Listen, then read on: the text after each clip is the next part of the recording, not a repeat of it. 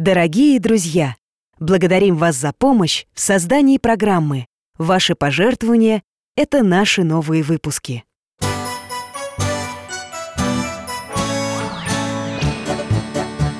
Вопросов не детских скопилось очень много У Верочки и у Фомы Ответить непросто Заглянем по-соседски К знакомому доктору мы О тайном, о вечном О личном и сердечном О жизни, о вере. О мире бесконечном. Мы спросим опять и опять. О ближнем, о давнем, о главном и не главном За чаем с вареньем беседовать так славно И истину вместе искать. И истину вместе искать Иван Шмелев. Здравствуйте, друзья! Меня зовут Михаил Гаврилович. Я детский врач, сейчас на пенсии. А это мой верный пес Алтай. Однажды на прогулке мы подружились с нашими соседями Верой и Фомой. Это брат и сестра. Очень любознательные ребята. У них всегда много вопросов Поэтому мы часто встречаемся за чашкой чая и беседуем Как раз сегодня мы с Алтаем снова ждем их в гости. А вот и они. Да-да, сейчас открою. Здравствуйте, дядя Миша. Добрый день, Михаил Гаврилович. Приветствую вас, друзья. Проходите, не стесняйтесь. Мы с Алтаем вас уже заждались. Присаживайтесь за стол.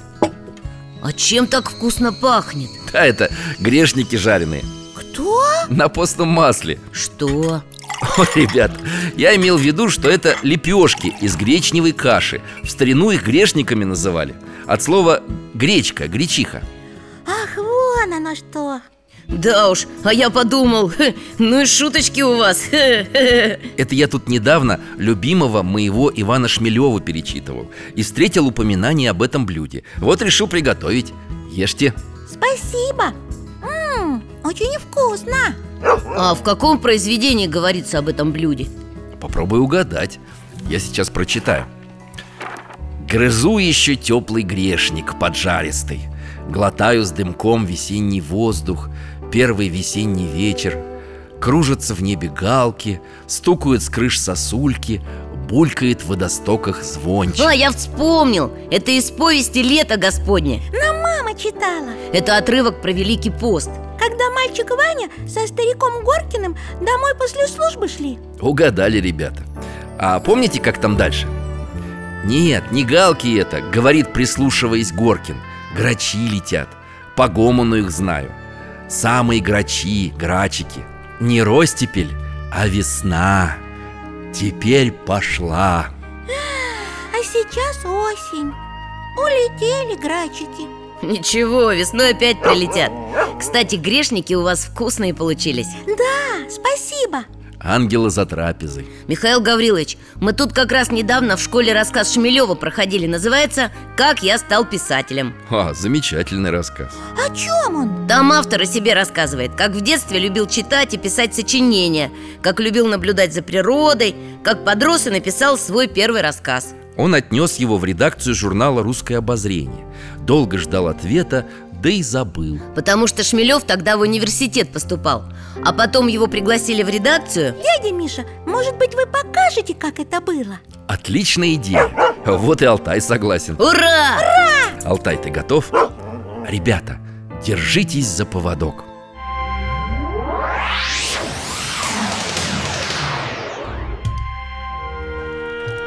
Огромный кабинет такой. О, шкафы с книгами Письменный стол. Высокая пальма в катке. Неужели настоящая? Да, похоже, что живая. Везде бумаги, книги. За столом сидит человек. У него седые волосы. Смотрит приветливо. Кто это? Редактор журнала Анатолий Александров. А напротив, на стуле кто? Молодой такой. Это Иван Шмелев? Да, Поздравляю вас. Ваш рассказ мне понравился. У вас довольно хороший диалог, живая русская речь. Вы чувствуете русскую природу.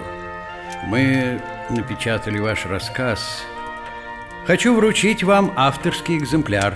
Александров протягивает Ивану свежий номер журнала Тот открывает его и листает Его руки дрожат от волнения Вот оно, у мельницы 20 страниц, не верится Вы довольны?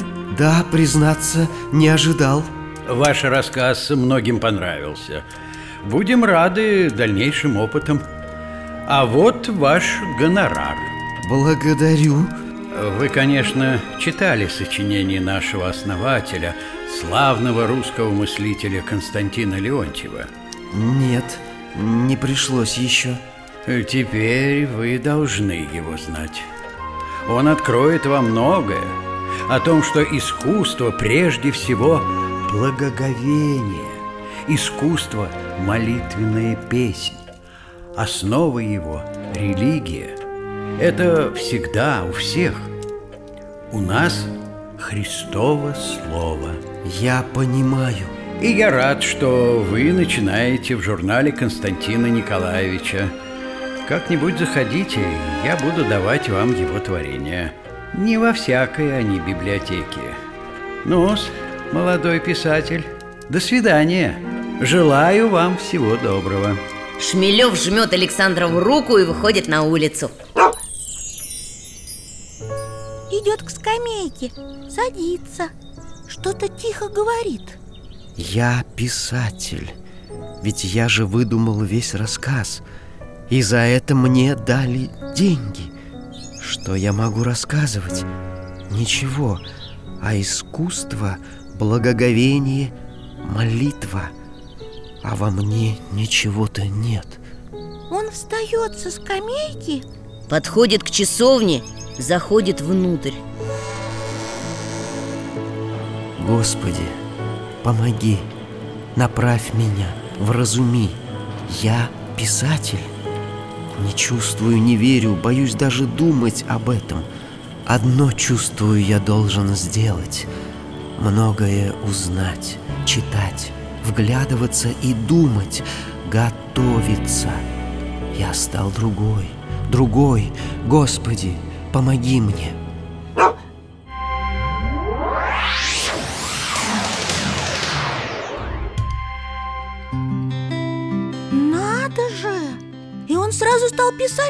Нет, он еще учился, работал Михаил Гаврилович, я тут подумал и Я тоже хочу стать писателем Почему? У Шмелева книги такие Светлые, радостные Мне кажется, он много из своей жизни описывал Я бы тоже хотел так жить и так писать Очень часто, чтобы написать что-то подобное, надо многое узнать, пережить, прочувствовать. Не только радостное, но и трагичное. А такое разве было у Ивана Сергеевича? Всякое бывало. Расскажите нам об этом, дядя Миша И вообще о жизни Шмелева С удовольствием. А кое-что мы с Алтаем вам и покажем. Согласны? Конечно! Тогда держитесь за поводок.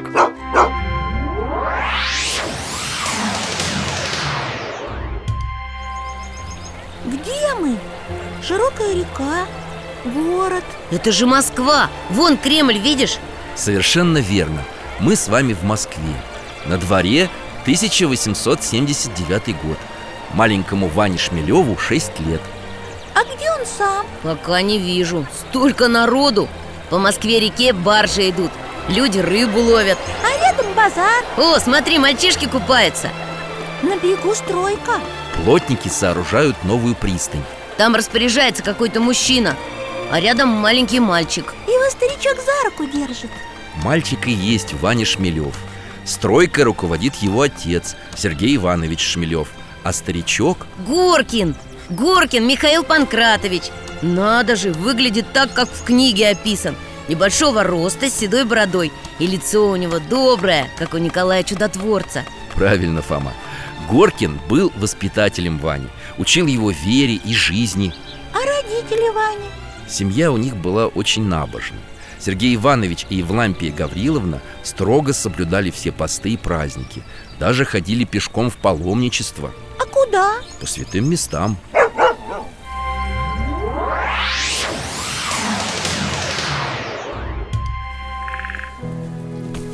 Лето!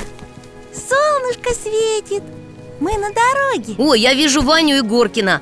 Они о чем-то говорят. Горкин, скажи, а почему люди в паломничество идут? Родится дитё чистое, хорошее, ангельская душа. А потом и обгрязнится, черная станет от греха.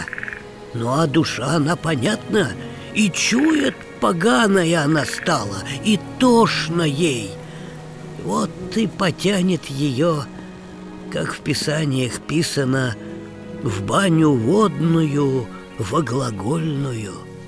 Потому и идем к преподобному пообмыться, пообчиститься, совлечься от грязи. А почему пешком идем? Наши на машине поехали, а папенька на лошади. Эка хитрость на машине. А ты потрудись угоднику для души. И с машины чего увидишь?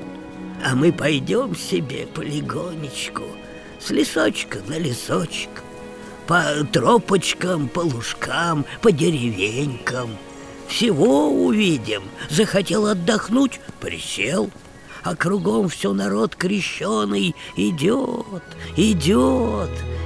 А теперь земляника самая, всякие цветы, птички поют. С машиной не поравнять никак. И угоднику потрудиться, правда? И то он как трудился-то. Тоже, говорят, плотничал, церковь строил. Понятно ему, приятно. Вот и идем с Божьей помощью. Пока идешь, про все свои грехи вспомнишь, покаешься. Душа очищается. Вон впереди уже купола показались Интересно, что это за место? Троицкая лавра. Я узнал, на фотографии видел. Мы на широкой площади. Извозчики вокруг. Вифанию-то свезо Черниговской, прикажите, купцы. Алтай, ты подожди нас, пожалуйста, здесь. Мы в храм зайдем. Вот мы уже в церкви. Вокруг полумрак Мерцают свечи. Это Троицкий собор Здесь покоятся мощи преподобного Сергия Радонежского. Как много людей! Сергей Иванович с маленьким Ваней приближаются к раке. Над ней лампады светятся. Огоньки голубые, розовые, зеленые. Висят повыше и пониже Будто на небе звездочки. Папа с Ваней кладут земные поклоны. Крестятся, прикладываются к мощам. О, выходят. На площади Егоркин ждет Садятся все вместе в повозку. Куда они едут? В Гефсиманский Черниговский скит К знаменитому старцу Варнаве За благословением. Давайте и мы за ними переместимся. Давайте.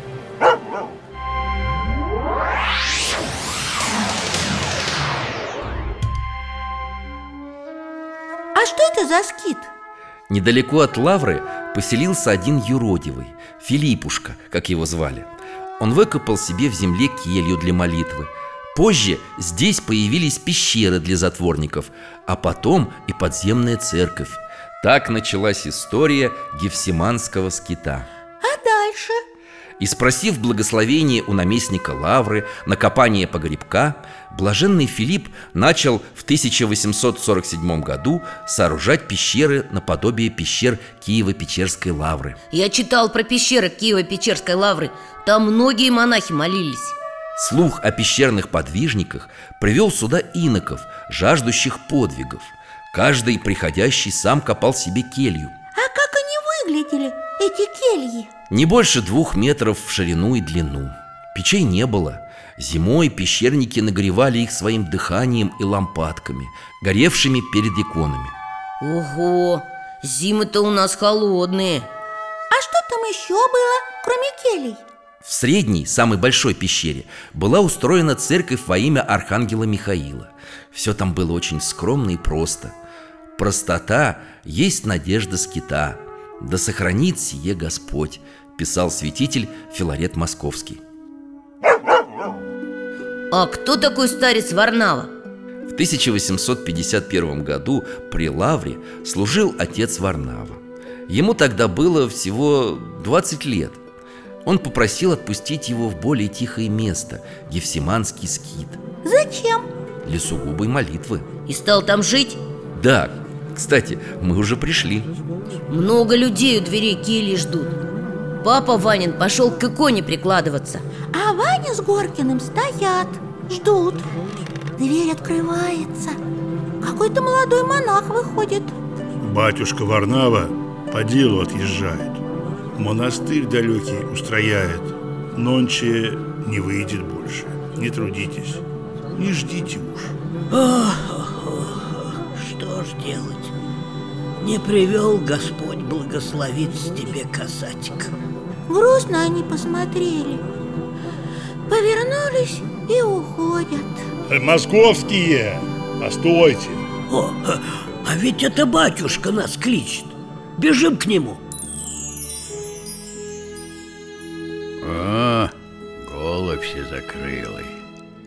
Благословляю вас, московские. Вот, батюшка родной, э, младенчик-то Привести-то его сказали.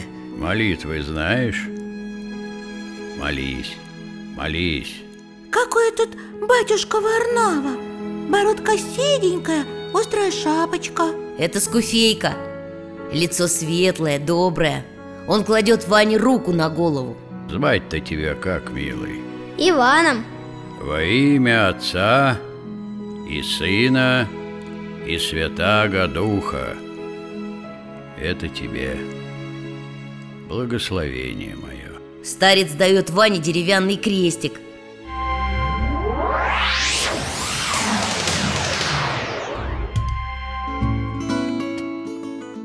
Ну вот мы и дома. Давайте я вам чаю налью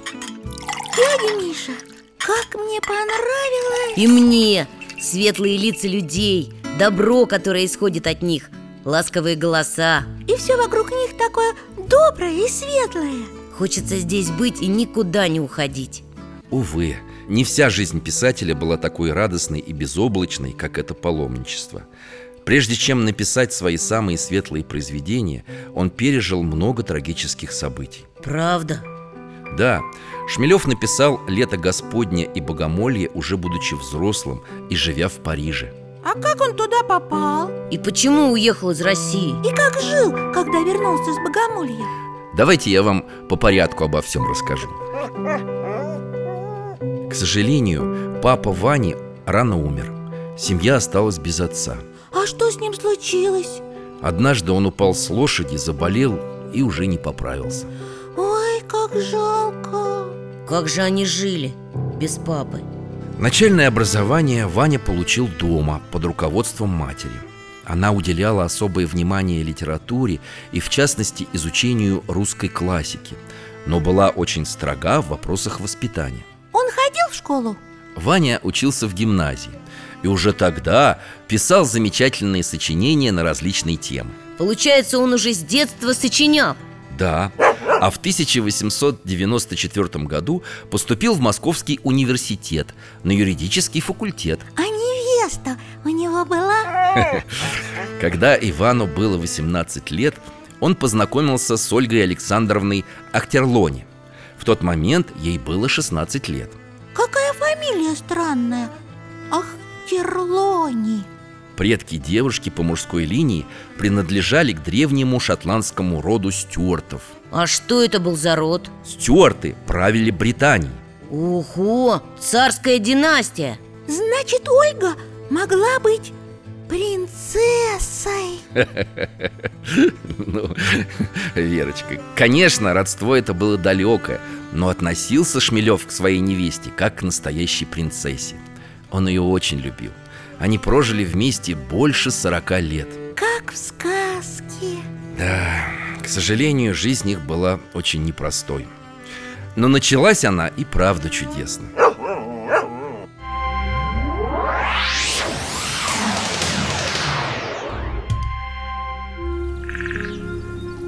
Мы снова на дороге.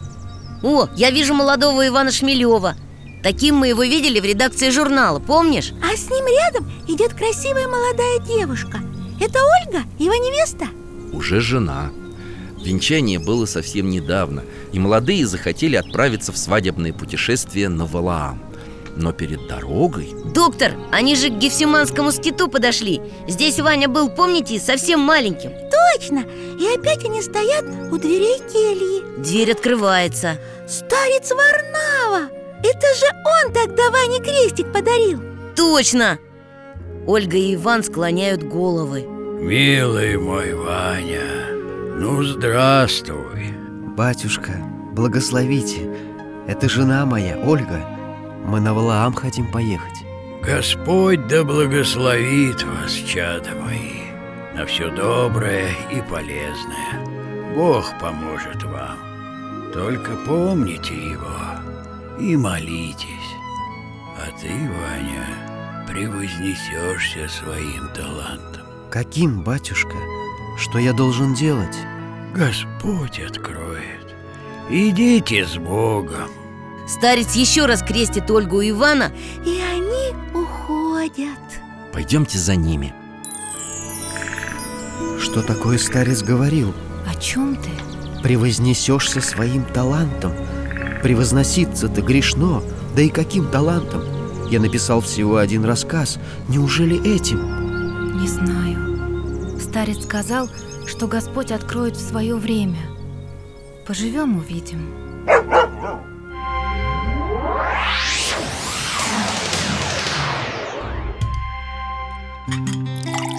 Встреча со старцем сильно повлияла на Ивана Сергеевича. Он помнил этот день всю жизнь Уверовал в свое предназначение. И сразу стал писать? Нет.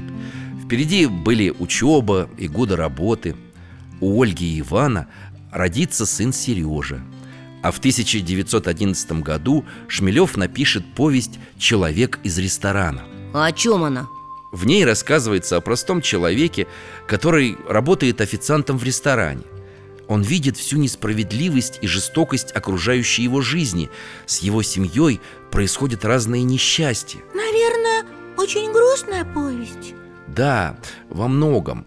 Но несмотря на трудности, ее герой сохраняет в своей душе веру в Бога и не ожесточается.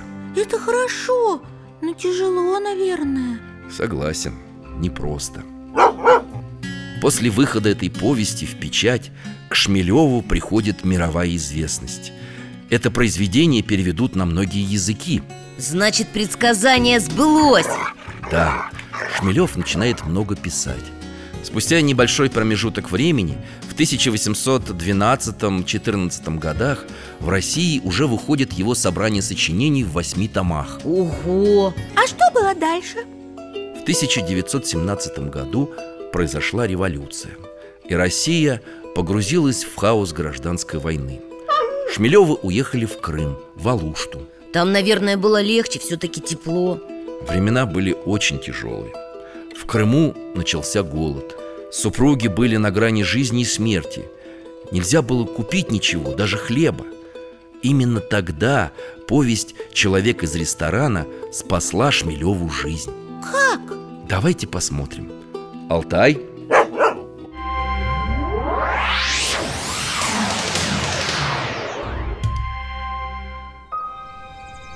Мы на городской улице Ярко светит солнце, цветут деревья Красиво Но Никто не улыбается. Лица у людей худые и измученные. Какой-то мужчина медленно идет вдоль стены и держится за нее рукой. Он тоже очень худой. Кожа на лице серая, глаза ввалились. Фома, это же Иван Сергеевич Шмелев Не может быть! Точно он, я его по глазам узнала. Выглядит совсем старым А вроде бы не так много времени прошло Он подходит к зданию, на нем вывеска. Столовая для красноармейцев. Из дверей выходят люди в форме. Они улыбаются. Не сказать, что голодают. Прошу прощения, господа. Нельзя ли купить здесь немного хлеба? Какие мы тебе господа? Катись отсюда, буржуазия недобитая. Нету для таких, как вы, хлеба Как ужасно они с ним разговаривают. Иван Сергеевич опустил глаза и покачнулся. Как бы я хотела ему помочь? Он разворачивается и медленно идет обратно. Смотрите, из дверей столовой быстро выходит какой-то человек. Он бежит вслед за Шмелевым. Подождите, П- постойте. Чем могу быть полезен? Это же вы написали повесть «Человек из ресторана» Да, я. Для вас хлеб есть. Вот, держите. Незнакомец отдает сверток и быстро уходит.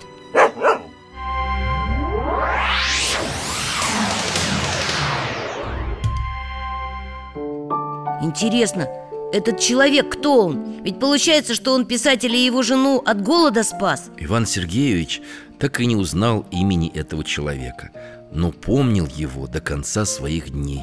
Знаете, что я заметил, доктор? Вот вроде бы в Крыму светило солнце, весна И кажется, настроение должно быть радостным. А у меня было так тяжело на душе. И у меня. Это было трудное и страшное время для нашей страны. Впоследствии Шмелев напишет произведение об этом периоде ее истории, которое назовет «Солнце мертвых». Какое страшное название. Как тот весенний день, который мы видели А о чем рассказывается в этой книге? В ней описана жизнь Шмелева и его супруги в Крыму во время красного террора. Но, как ни странно, именно в это время он пишет одно из самых светлых своих произведений – повесть «Неупиваемая чаша». Правда? Да, вся эта повесть наполнена любовью и светом. Автор пытался донести до читателей мысль, что несмотря на сложную человеческую жизнь, грехи и скорби, можно найти утешение в вере, обрести радость и счастье. Но это, наверное, нелегко сделать Непросто. Но Шмелев видит свет в людях, даже в самых плохих, а без света нет великой литературы. А его сын, Сережа, был тогда с ними в Крыму? Сергей Шмелев, мобилизованный на Первую мировую войну, приехал после нее в Алушту с родителями. Он был отравлен газами во время сражения и хотел лечиться, но вновь был мобилизован в армию генерала Деникина. В белую армию? Да, Деникин отступал, но Шмелевы остались в городе, ведь у Сергея обострился туберкулез. Однажды утром, по приказу новых властей, он ушел для регистрации. Обещал, что скоро вернется, но...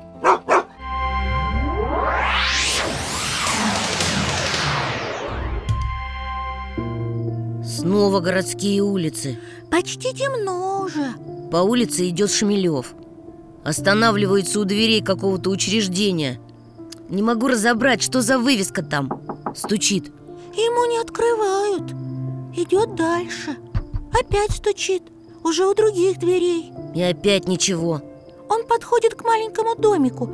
На пороге его ждет женщина. Это же Ольга, его жена. Узнал что-нибудь?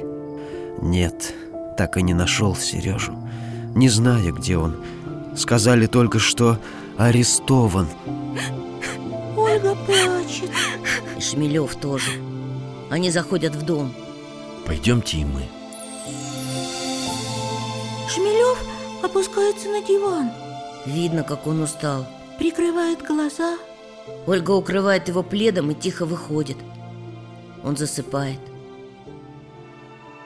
Дверь комнату открывается Из нее такой яркий свет На пороге юноша, это, наверное, и есть Сергей Он вернулся Сынок, ты пришел Слава Богу Сереженька, милый мой мальчик, дай я тебя обниму.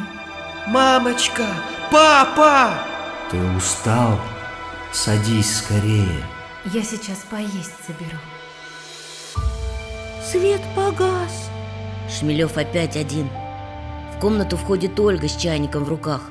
Иван Сергеевич открывает глаза. Видел во сне Сережу. Он пришел, я его целовал. Еще видел несколько дней спустя. Он как будто приехал с дальней дороги Лежал в чистом белье после ванны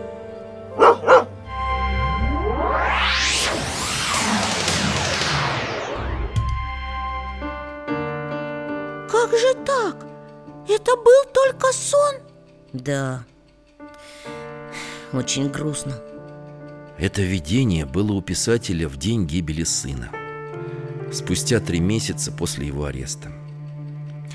Сергей был расстрелян в числе многих тысяч офицеров, явившихся на регистрацию по распоряжению новых властей. Страшно. Иван Сергеевич принимает решение уехать из России. После долгих скитаний семья Шмелевых обосновывается в Париже.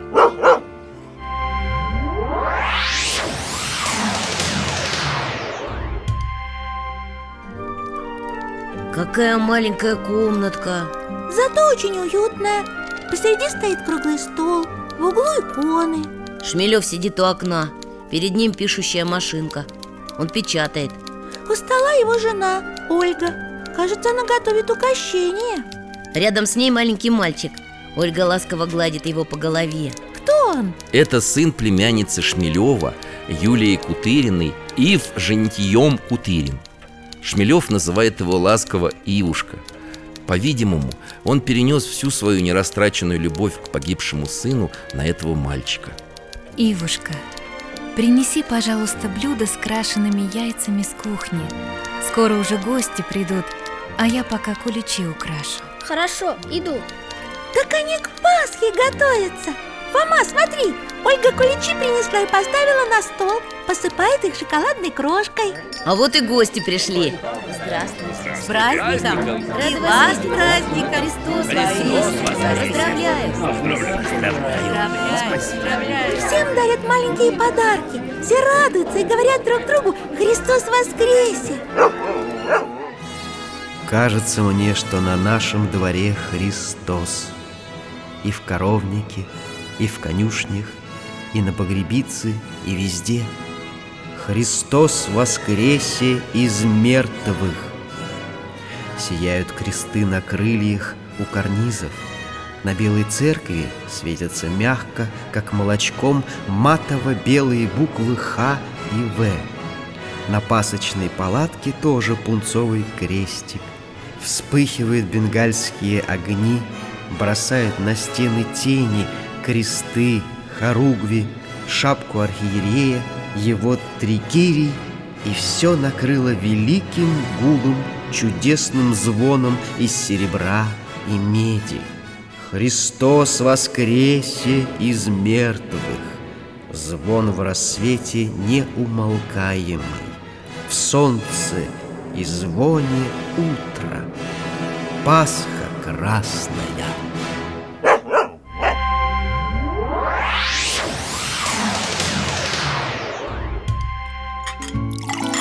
Как радостно на душе. И светло. Ой, Фома, дядя Миша Как же хорошо.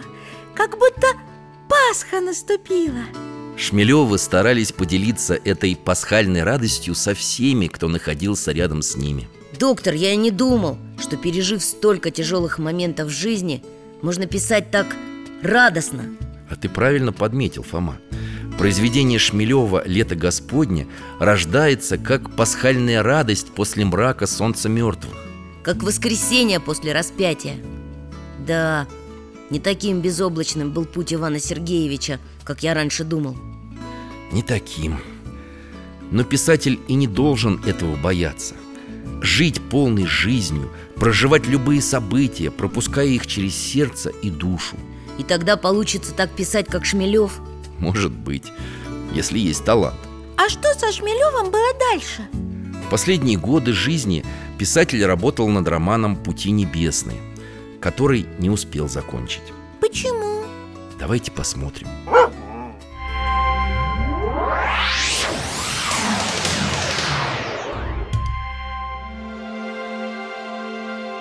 маленькой комнатке Это келья для паломников и гостей монастыря Иван Сергеевич стоит перед иконой и молится Молитвами святых матерей наших Господи Иисусе Христе, Сыне Божий, помилуй нас.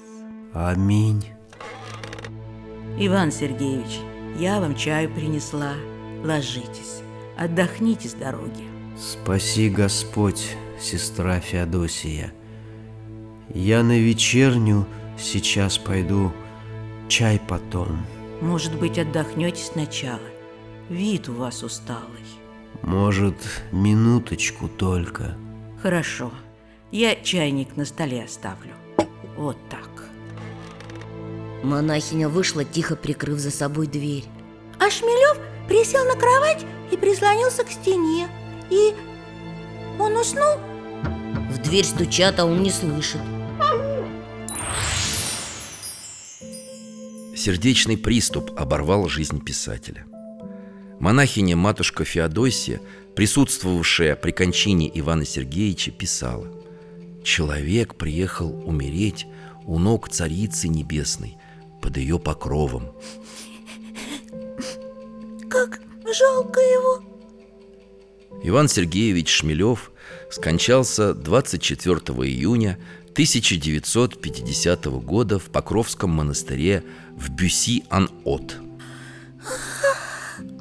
Когда-то он написал одному из своих близких «Да, я сам хочу умереть в Москве и быть похороненным на Донском кладбище. Имейте в виду, на Донском, в моей округе. То есть, если я умру, а вы будете живы, вывезите меня в Москву. И где похоронили писателя? Рядом с женой, на парижском кладбище Сен-Женевьев-де-Буа. Получается, его желанию быть похороненным в Москве не суждено было сбыться На самом деле, мечта православного писателя, коренного москвича Ивана Сергеевича Шмелева осуществилась Когда? 30 мая 2000 года его прах и прах его жены обрели покой в родной Москве на кладбище Донского монастыря рядом с могилой отца. Как хорошо! Да. Перед погребением останков Ивана Сергеевича и Ольги Александровны патриарх московский и всея Руси Алексей II отслужил панихиду. Если мы поедем в Москву, обязательно побываем на их могилах Да, попросим взрослых отвезти нас в Донской монастырь Надеюсь, у вас получится Спасибо, дядя Миша Спасибо, Михаил Гаврилович Да не за что, ребят Если поедете, положите, пожалуйста, цветок и от меня. Обязательно! И помолимся об упокоении раба Божия Иоанна. И Ольги. Спасибо, друзья. Ну, а нам уже пора. До свидания. До свидания, дядя Миша. До скорых встреч. Приходите еще и храни вас Бог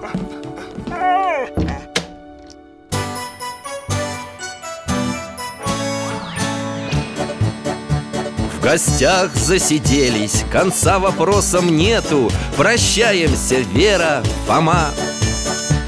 Порою вопросы важнее, чем ответы. Пусть жизнь нам ответит сама. О дальнем, о вечном О личном и сердечном.